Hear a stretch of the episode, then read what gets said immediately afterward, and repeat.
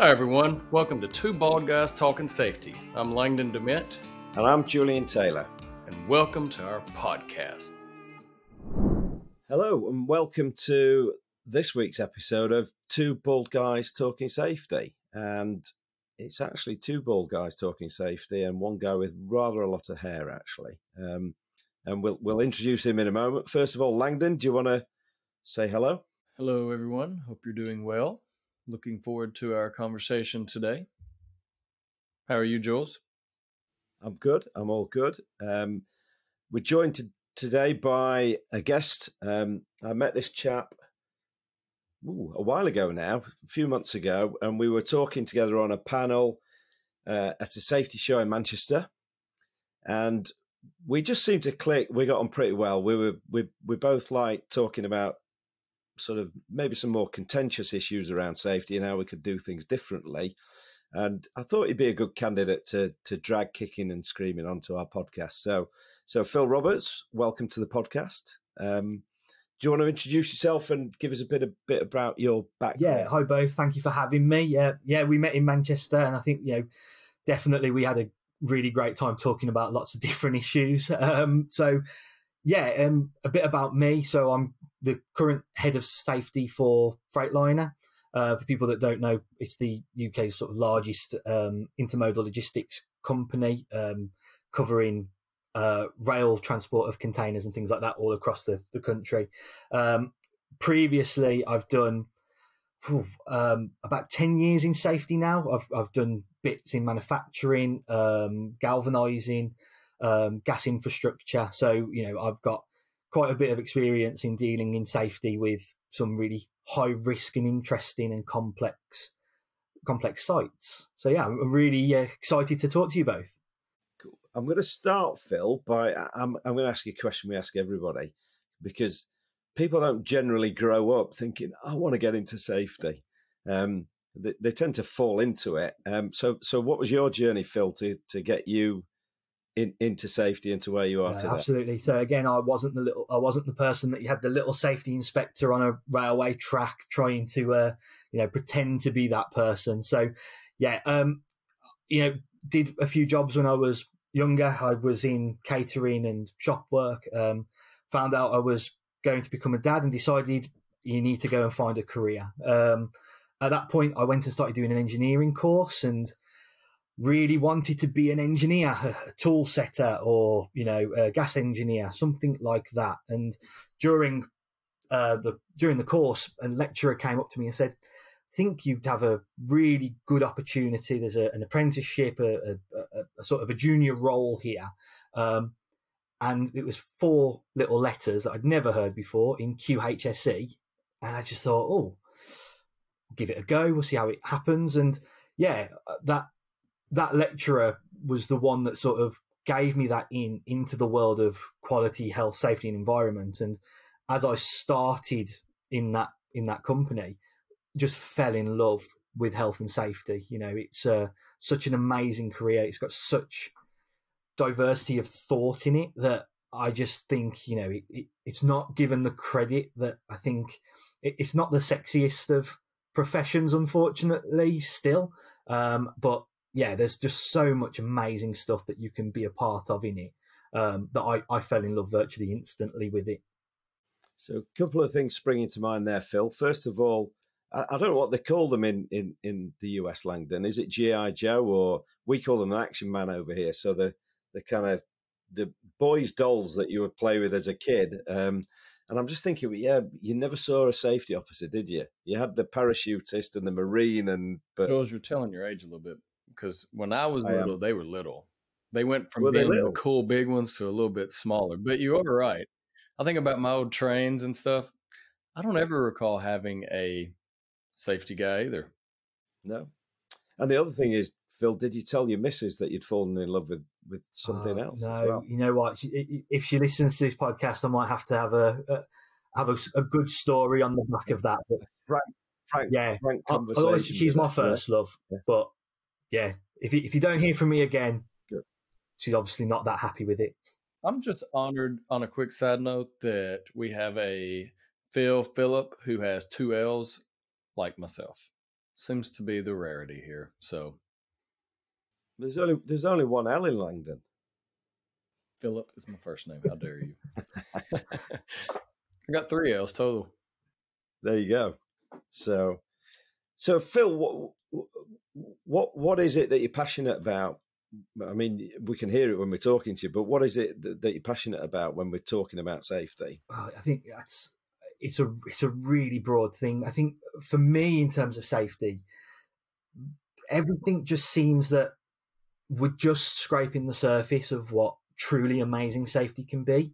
Um, we've done excellent, excellently as a profession of around compliance and around really stepping it up and working with legislation and you know bringing accidents to a, a level that you know 30 40 years ago we probably didn't even think this could be achieved.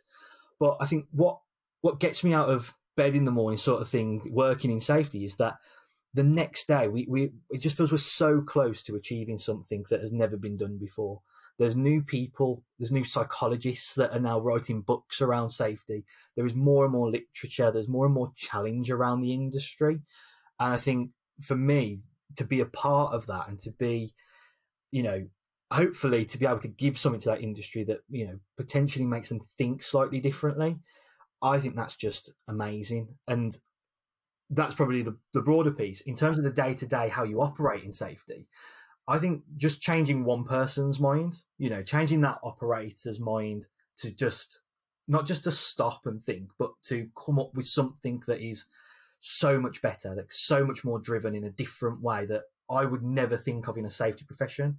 Seeing that CEO or that director have that one conversation that just unlocks something else in in another person. You know, that's that for me is where the the safety profession can really start to evolve and develop. You know, it, we're we're seen as leaders now. We're seen as people that aren't just those people with the clipboard. You know, we're part of the conversation, and that for me is just one of the most exciting things that we can be. You know, how do we turn safety in, from compliance into something that can be a true catalyst of change um, within business and industry. I mean, you touched on the clipboard there. We always like to talk about the clipboard, um, but but it's it's how do you change that perception of safety, isn't it? Which and and I think I mean we, have got a podcast, but there are, it's great to see people like James McPherson and and Simon Jones and Karen Hewitt and um, Diane Chadwick Jones, but people who are sort of actively out there making a noise about safety now and doing it in a slightly different way, and and like you, trying to challenge the norms. Um, so you, talked about leadership there. What what are your thoughts in terms of how do we change the leadership behaviours? I think we have to recognise fundamentally the leadership behaviours of people want to be safe. You know, you know, I've never I've never met a director, a CEO, or someone that is a traditional leader and gone, I really want to see people get hurt. You know, it's, it's just not in our in our makeup. We we care for people. That's genuinely how we do it. Even people that are highly successful and you know are driven and have got this point, they've done it through people most of the time, and they've still got that that genuine care. And I think actually recognize that in safety. You know, there's so many times where we think of people as being a blocker or or not having the same passion for safety as we do yeah, they may not have as much passion for the law or compliance, but for their people, uh, I doubt there's many people out there that don't share that. So, in terms of when it comes to you know how do you just change that perception? Well, get rid of the clipboard. You know, it, it sounds as, it sounds really simple, but to have these conversations, but have these conversations, but try and remember your own biases. Try and remember that you're not talking from a position of safety because safety doesn't really exist. You know, even though that that head of safety person, that safety advisor, safety director, they're great titles. They've got great abilities of change and and respecting organisations. Safety is a bit of an abstract concept. What they're doing is managing the outputs of lots of different people and indirectly managing it. That's what makes it so difficult. We can't just go in and tell people you have to do something like this because they'll most definitely go the other way. So how do you build your own influence? How do you build your own repertoire with these different people and really start to make them not think like you, but just understand they're already thinking in this way. And then you just sort of put the pieces together of the of the jigsaw and that's for me that's how you become the enabler well and i think that's spot on because if you think about it and it's the same in the states as uk we what 30 years ago we were still seeing pretty drastic improvements or reduction of incident rates things like that even even fatalities. And we kept going down. Well then realistically in the last 10 15 years we've kind of we've plateaued. You see little improvements here and there. I mean you know throw throw the c word. We don't like to talk about the c word. A couple of years there COVID, just that's, because that kind of yeah, it yeah, sorry, it's skewed. I mean, realistically, it it skewed a lot of numbers, so that's that's challenging to talk about from an infectious disease standpoint, and you know, contraction and all that. But you saw an improvement, but then the last few years, we we haven't seen those same improvements, and sometimes fatalities go up. They, I mean, they fluctuate, but I'm I'm intrigued to see since you've come on, because um, we're roughly been doing health and safety about the same. I think I might have a couple more years on you, but roughly the same amount of time. From your experience, where you've seen, what have been some of the changes? Have you seen many organizational changes in where you've worked and who you've worked with? Do you think that maybe that's an area that it's more now going towards the human performance or the employee standpoint? Or are you seeing it because we talk all the time. It, it seems like what you know the the Todd Conklins and Sidney Dekkers who've kind of been pushing so much. Even that now, you you really think about it. That's been going on for what six, maybe six, seven, yeah, eight years, and it's still trying to figure out how can we maximize that. So I'm curious. I'm curious on, on your thoughts in that realm from what you've seen. Yeah, I think, like I say, I mean, 10 years it, it sounds like a long time but i mean the the whole safety conversation has been around for about 40 50 years from that compliance piece coming through. And then you know probably like you say the Sidney Dekkers things like that early early 2000s there was these the conversation was starting to shift.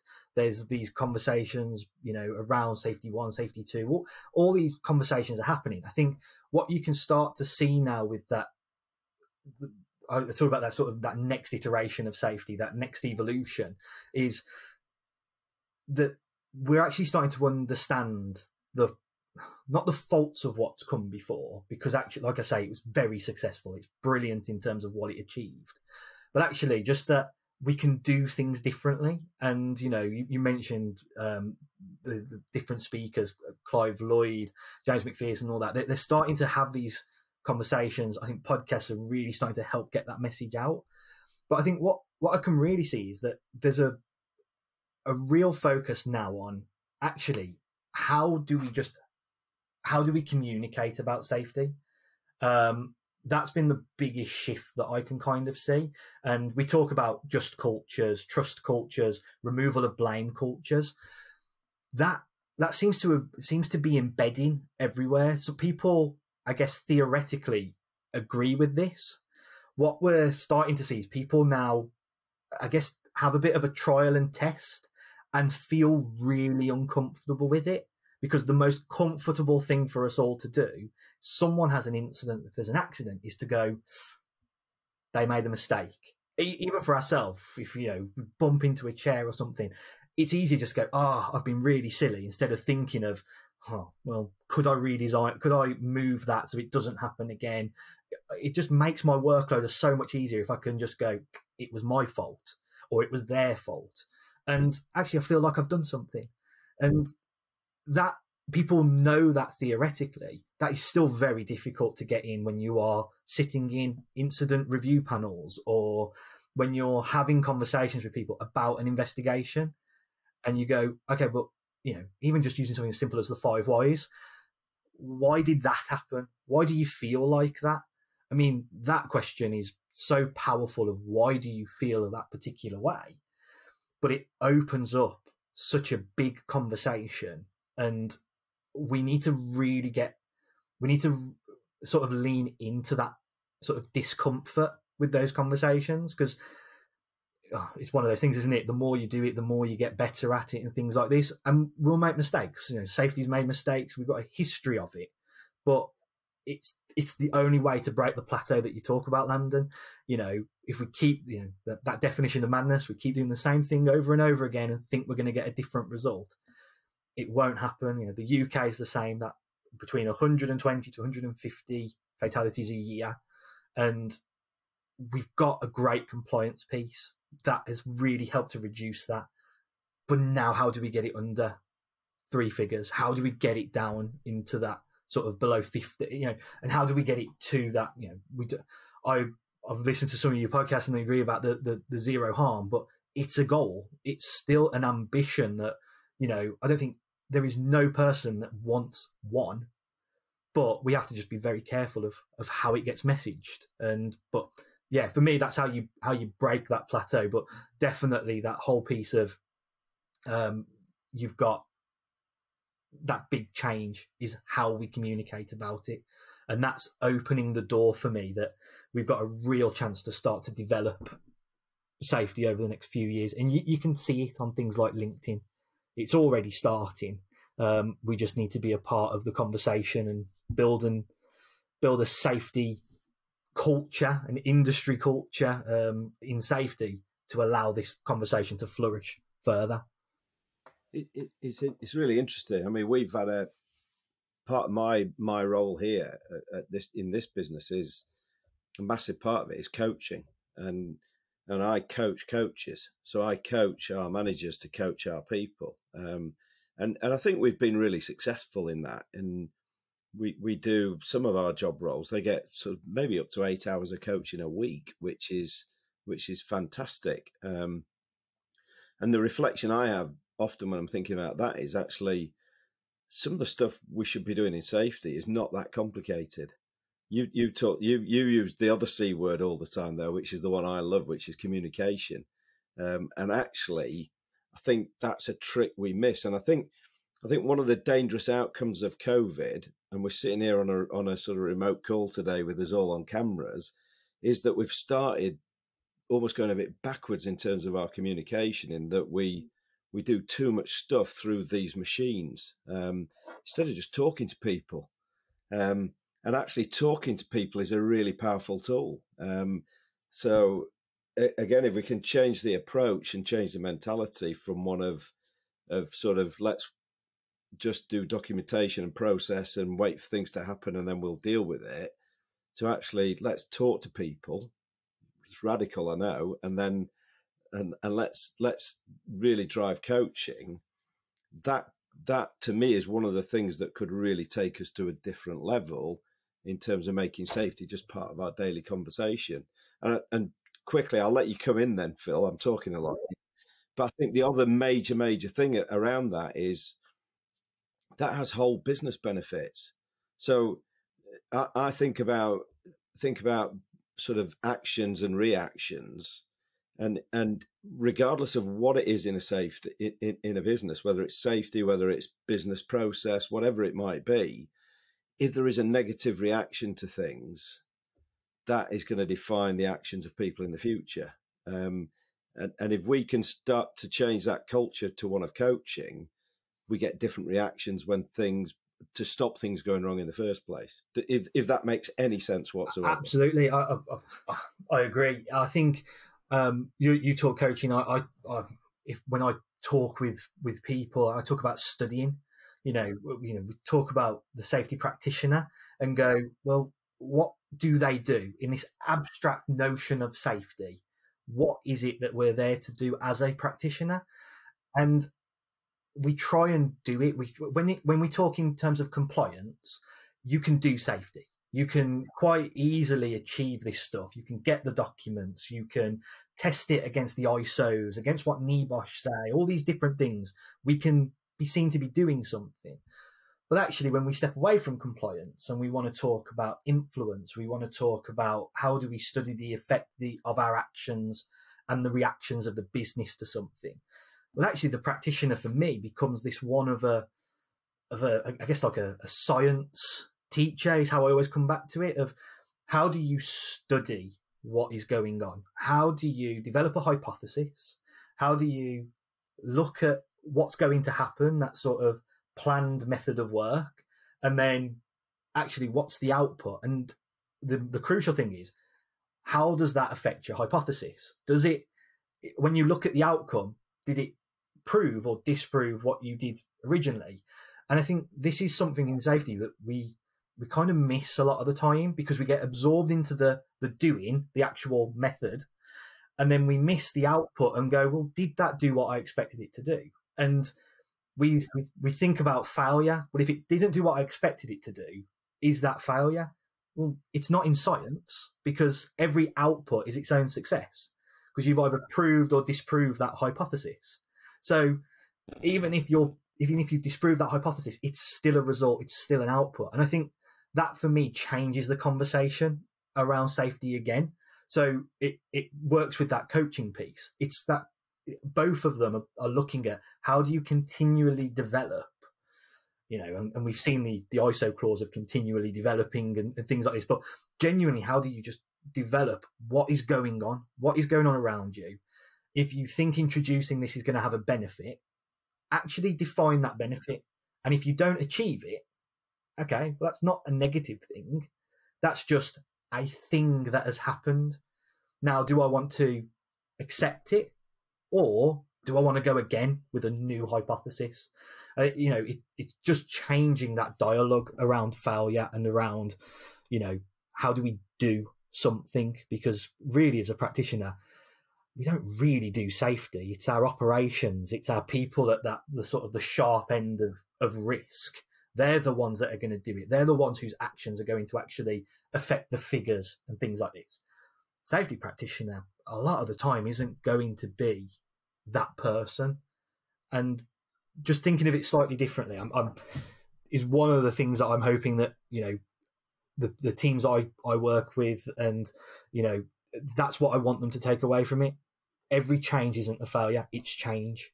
No, I was going to say, you know, and I think that's a great point, and it is a challenge, right? We've seen uh, you try to create more camaraderie. There you go, Jules. You try to create get that word you try to create better relationships, communication, you know, whatever. But I think we get very stuck in the realization of compliance is a fallback.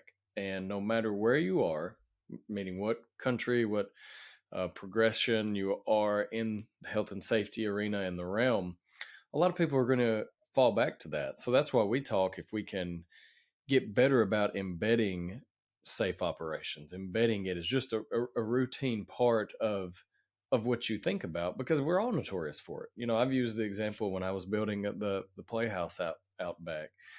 If I didn't have my glasses, it was 100 degrees some days when I'd get a chance to go out there. If I didn't have my safety glasses, just all right, I, I got to get through this. You know, and you just, I think as humans, we know where we can deviate to acceptable levels. And I wonder if, you know, a friend of mine, he's big into that aspect of looking at critical elements and thinking about it from that. And if we don't really assess to think about, are we minimizing any adverse risk? Meaning in our own jobs, not just as health and safety professionals when I go out, but as the frontline employees. And I think that's makes you wonder if we can, how do we, we're never going to achieve perfection because we're not, but I just wonder how do we continue that when, you know, you think about it, really, we haven't had any groundbreaking health and safety in a while. So now you have to start thinking, how can you embed it better? It, which I, to me just goes perfectly what what you're saying, really. Yeah, and I, I guess the question is, will we ever see health and safety be groundbreaking? Because, and actually, should we be groundbreaking? you know, it's it's going to be business innovation that is groundbreaking in safety. Someone will, you know, my my my dream when I was a child. I want that engineer is going to come up something so amazing, you know. And even in the world of like sustainability and things like this, that person who can extract carbon from the air and use it for something else, that's that's the person that's going to really revolutionize what we do. So, what we need to build is the environment for that thought to flourish. I don't want and uh, in every business I work in and every conversation I have, I don't want safety to be this thing that they can't prod and poke. They have to be able to, they have to be willing to challenge it. They have to be willing to find a better way, but not just in that thing of, oh, well, you know, you've got the safe system of work. You know, just tell me, tell me what's going on. Tell me what's wrong. Well, no, because that's not how we work. If you take an engineer or you take a frontline worker out of their world where they're thinking about the risk, well, that's probably the safest place for them because they go, well, no, I know how to do that properly. I can do all of this stuff. They realize the risk when they're in that moment going, ah, how do I do this? And how do we capture that better to, to really understand it? Because that person could be the next idea that revolutionizes safety in that industry. I don't, you know, it, like we spoke about, you know, these great people talking about thought leadership and safety leadership, and you know, the, even what we're talking about now, it's not designed to be the thing that prevents that last thing. That that, it's it's not going to come up with that sort of golden egg that we're all going to be able to show and go, this is amazing. There is someone I genuinely believe there is someone in every operation that has that eureka moment.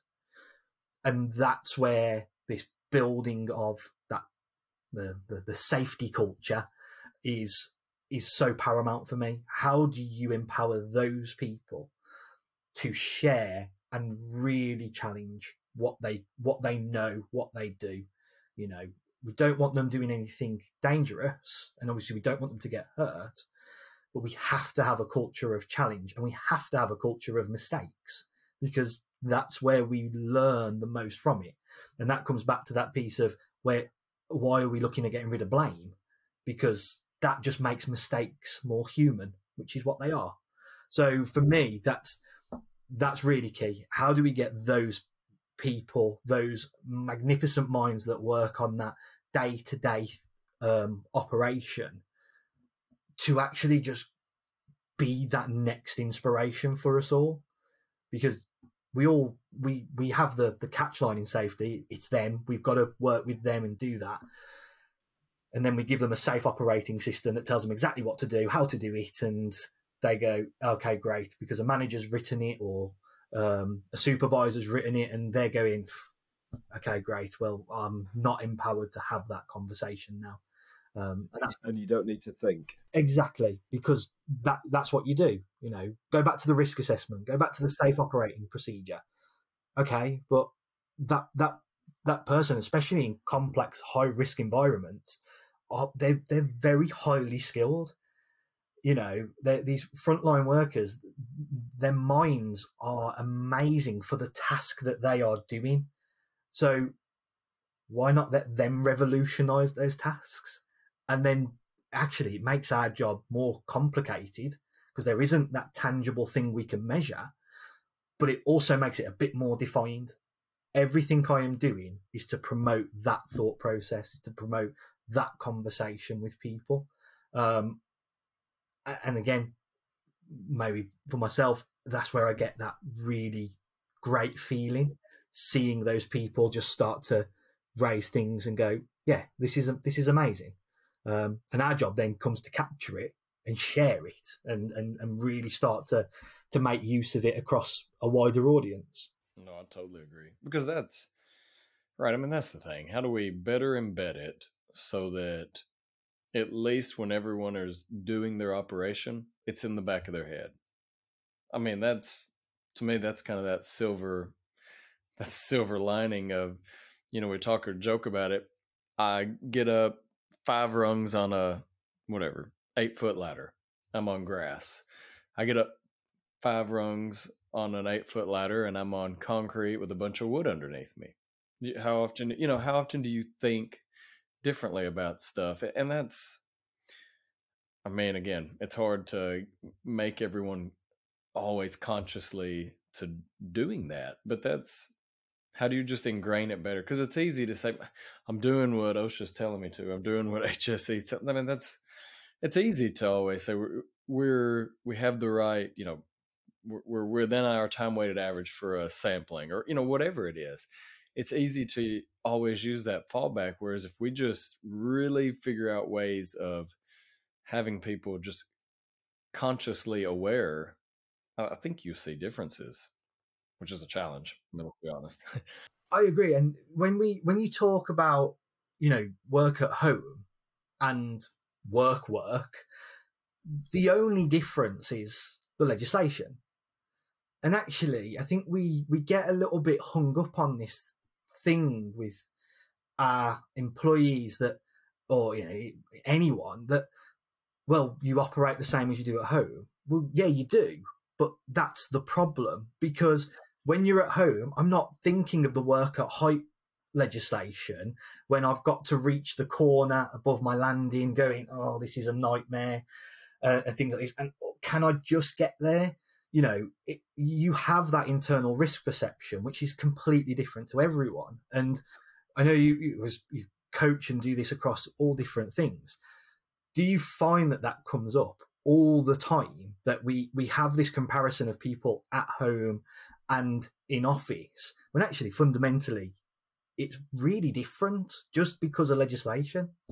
I'll you may go first, Jules. I, from my perspective, yes, I have seen it. But when I noticed it more so was during the C word, during COVID. So I was I was at a previous organization, and at the time I was going out doing, or let's say pre COVID, I was going out doing audits, inspections, um, g- general, not not just from a you know process standpoint, but we talked a number of things going out. Every week, I'd be with I think it was between five and ten clients, um, and then COVID hit, and it was er, you know all hands on deck for COVID, for pandemic, for infectious disease, and then everything else fell to the wayside. Well, then once I kept saying, "Hey, how are we doing with you know whatever X Y Z our incidents? How are we doing with this?" and well, people aren't coming in. Well, you know, you're only one lawsuit, and and once that hits, then precedent is set, and then it, it is what it is. If I'm doing the job and I'm at home, and uh, so it was trying to embed that. So from my perspective, it it, it wasn't. I mean, it, it was easy to say, well, I've got my workstation set up. You know, I'm I'm able to take breaks. You know, some ergonomics, whatever. But then, do you have a cord? here? Do you have a cord there? You have distractions in the background. Do you run over here and then you have something else blocking? So for me, it, it was it was lacking.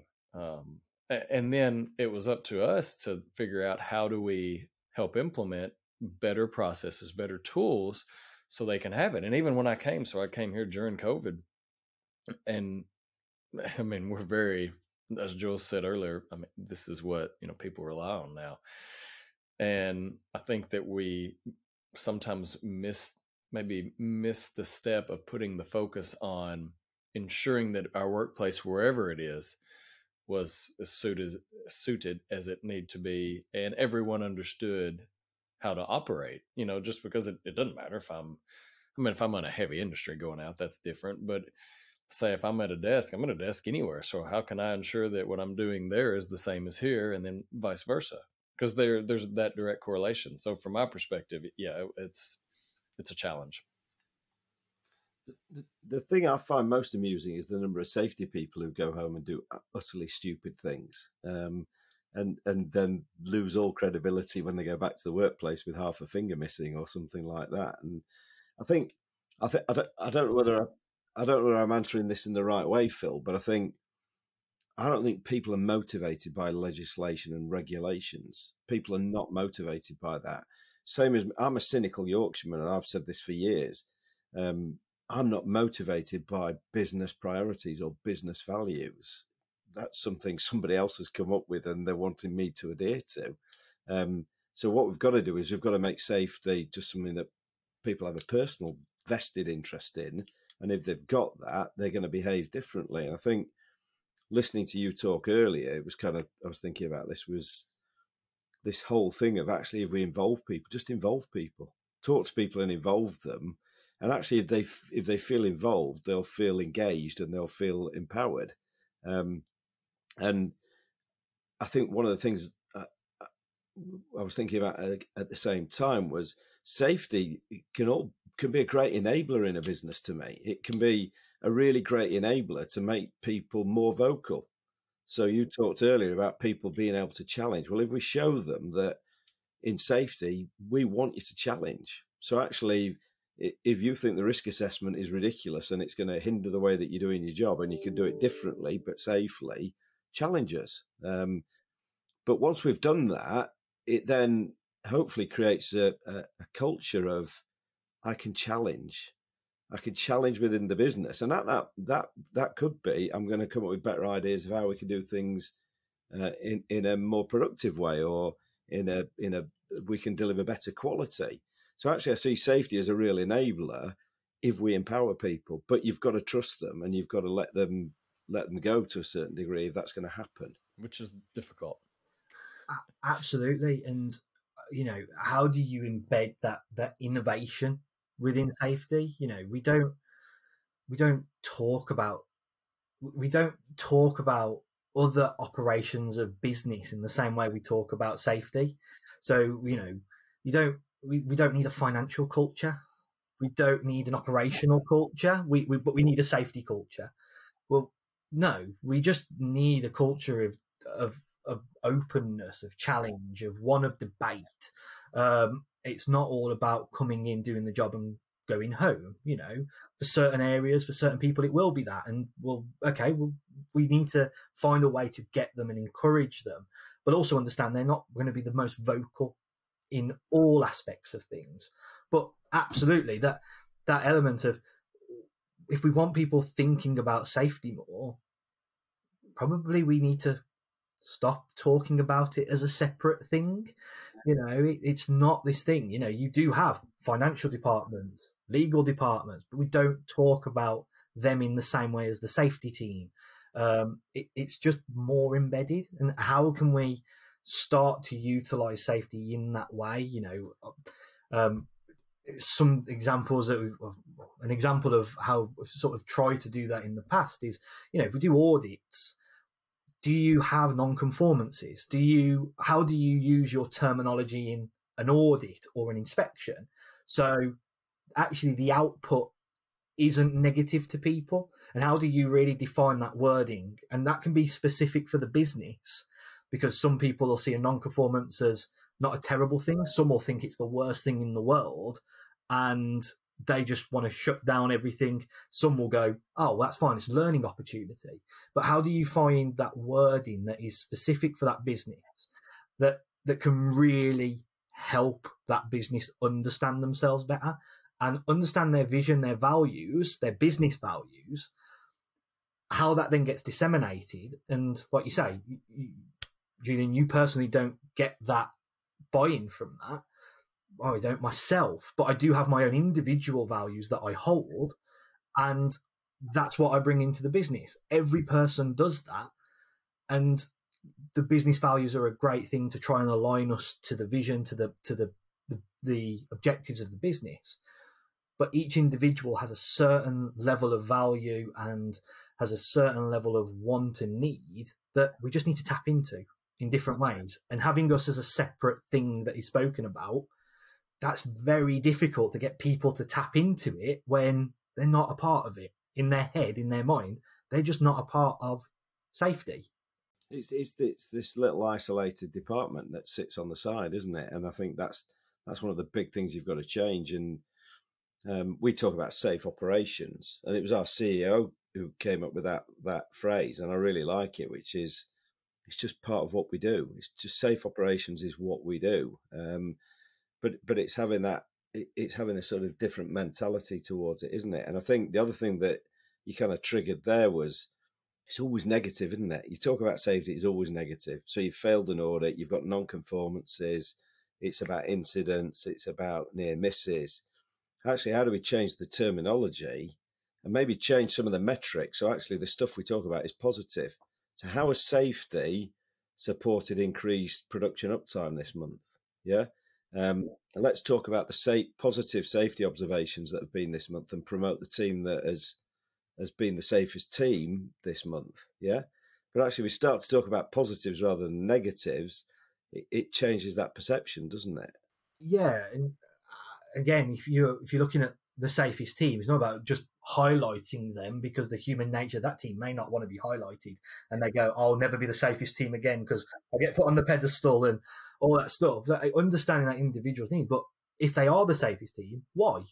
What have you done? How are you holding out? And that, I actually I'll share that to everyone to understand it. What are those little, however you hack that behavior, how have you made it so it's natural to you? I think that's that's a really key thing. Um, but yeah, it's it, it's difficult, you know. And you talked about positive observations and things like this.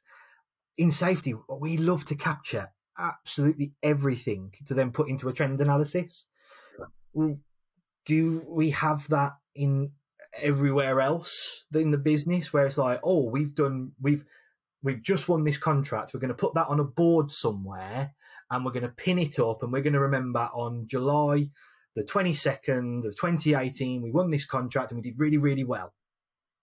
You don't, you don't come back to these things in other areas, but, but we do. And, you know, it, it's about how do you just get it in the moment, you know, winning a new contract is just embedded in the business as a fantastic thing. So, how do you just get things embedded that change to safety is a fantastic thing, or change to an operation that could improve safety is a fantastic opportunity that someone's gone. I don't need to put it on a dashboard. The business, those teams are just embedded to go what an amazing idea. And that reinforcement will be so much better than any certificate or anything that the safety team can produce if the team themselves are driving that improvement in the moment. And I think that's that for me is true embedding of safety. How do how do their peers, how do their people they are with day to day reinforce that? And how do we let them know that that's what they've done? Because you know the, the easiest thing is they make these little changes and no one on that that, that sort of frontline worker even realizes they've made the change that could increase that that variance within that operation. Have they made it safer? Have they made it more unsafe? And you know, it's just that if they if they can understand that or see that's a slight change, they might just have a conversation with someone that stood next to them and they go, "That's a fantastic idea," or "Oh, that's not." That that's going to prevent more accidents than raising it onto the hazard reporting board and, and doing this stuff. We want to capture stuff that we can make a difference to, but let's let them make the difference. Let's really let these frontline workers be the ones to to own and deliver our safety vision because genuinely they're the ones that are going to be the be make the difference. Absolutely. So um, I'm interested because we always like to talk about real world and sort of sort of tips for people who are maybe in smaller businesses or new to this. What are the things that you've done in, in your career to help that sort of communication to all levels within the business? Yeah so i think to frontline workers and, and the, the easiest one to talk about is when you've had an incident and you've got to investigate. The first thing that i'd say to any practitioner is count to 10 take a deep breath and just wait a moment. Because as soon as you hear there's an incident, your initial reaction is to go. Get involved, get there, see what's happening. Just take that moment and really understand what the outcome needs to be on any one of them. So if it's a slip triple four, if it's a minor injury, or it's something major, take that moment because you're about to enter something that you may not get many more moments like that where you can take that breath. So understand the output first, the outcome, and then start to have those conversations. Always start with a conversation. Don't start with the document. Don't start with the template. Don't send that out first. Always make sure it's the phone call. It's the it's the turn up on the site. It's that okay. How is everyone first? How is everyone feeling?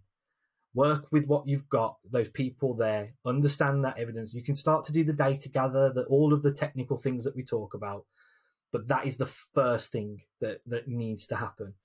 Every incident you have to take as an opportunity to build a relationship because at that moment those people are at their they have got the lowest level of trust in safety than they will ever have because they have just experienced the worst thing.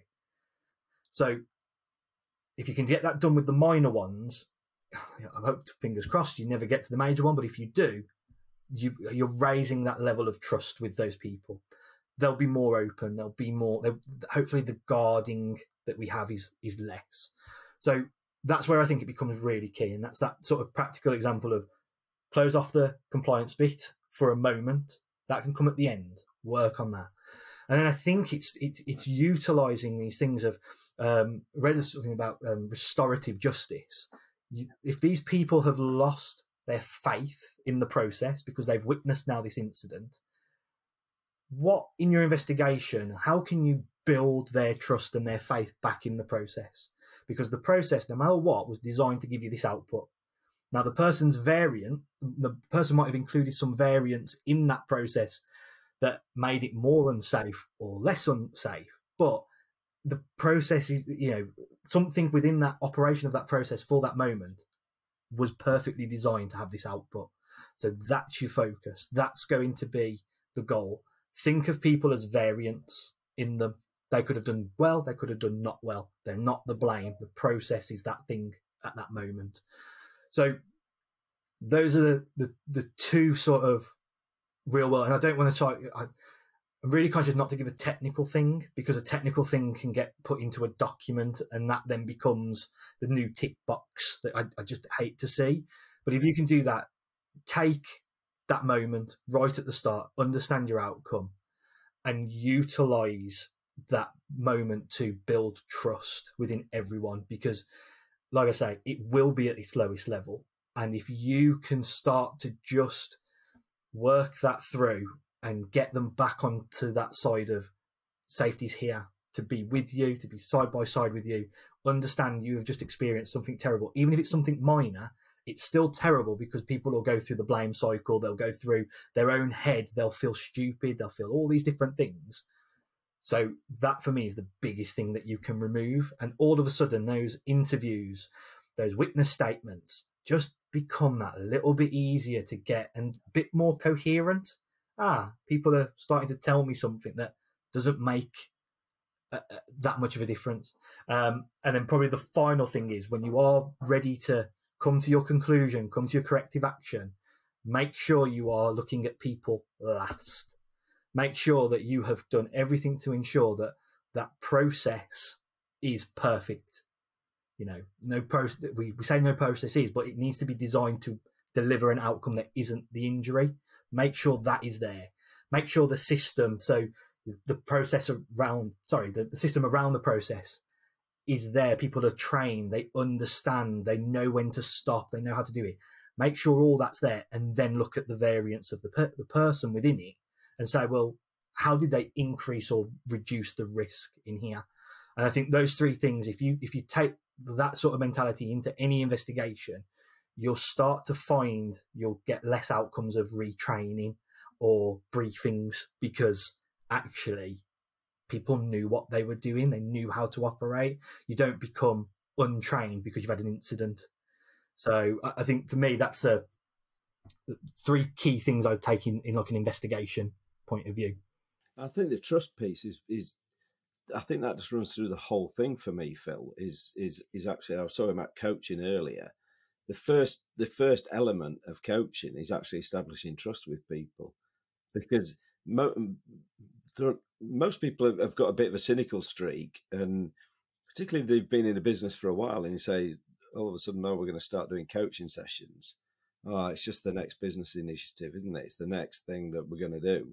So it's actually the first thing you've got to do is establish some trust that actually you're there for the right reasons and actually you're committed to it as well. It's not just a we're going to do this for the next six weeks because it's the latest business objective or the latest business initiative. Um, so trust is a really critical part to to again to all all business processes. Um, yeah, um, I'm conscious of time because we've we, we did we, we had a bit of a to, just to let people into some trade secrets here. We did have a bit of a pre-conversation um, to plan for this, and and and we did find that the three of us sort of spoke pretty easily together. So I, I think that's been a really interesting conversation. I'm pretty sure we're going to ask you to come back again at some point, Phil, so we can carry it on. Um, I'd love to. any final any final thoughts from you, Phil? Any final sort of hot tips for people? I've got one question for you because I've always got one question. You talked about metrics and said don't get too hung up on the metrics. What are, are there any sort of indicators that you do like to use? You do sort of put your hat on. Yeah, I, I like to see how often an action is um, the deadline for an action is pushed back.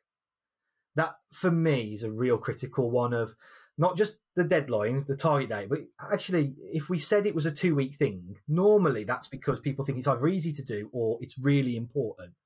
So has it been pushed back two or three times? Because now I'm starting to question is that action worthwhile? Or is it something that people really don't believe in? And either way, I need to review that action. So I think if uh, one metric I'd love to see people start looking at is is, is actually that not not how many incidents and things like that. How many actions have you pushed back? Um, I think that that might uh, uh trigger some really interesting conversations for people. Phil, I think I've got a new first love here because that's the thing I would absolutely. I love talking about actions. I think they're. I, I say all the time. Action. Every, everything in safety is about outcomes. So actually, if, if you're not dealing with your actions effectively, or the actions aren't right, that's going to be a really key indicator in terms of your success or not. So, so I think that's one of the best tips I've heard in a long time. Great tip. Okay, Langdon, thoughts? Any final thoughts from yourself? No, thank you, Phil. It's been a great conversation. You know, it's one of those we talked about. I feel like a lot, a lot of lines to what we are trying to kind of promote, what we talk about, and uh, you know, right? With the understanding every organization is different. So how can we help everyone to get to where they ultimately want to be and understanding where they even are? So no, I, thanks for joining us, Phil. Thank you very much. Phil, it's been great speaking to you. I'm sure we'll speak again soon, um, and, and we, we look forward to getting you back on the pod soon. Langdon, uh, I always do this. I'm going to hand back to you to sign off in your inimitable Nashville way. Well, for everyone out there, we appreciate your time and joining in once again to our lovely two bald guys talking safety with dear Phil Roberts. We hope as you travel about, go about your daily activities, that you stay safe and watch each other's back out there. See you, everyone. Hey, everyone. Really appreciate you tuning into this episode of Two Bald Guys Talking Safety. Please follow and subscribe to wherever you stream your favorite podcast or visit us at evotix.com. And if you want to see how follically challenged we really are, come and check us out on YouTube. If you've got value from the podcast, please go to Apple Podcasts and in the review section of this podcast, if you could leave us a review or a rating, that would be great. And as always, everyone, while you're going about your days and about your normal lives, stay safe out there and watch each other's back.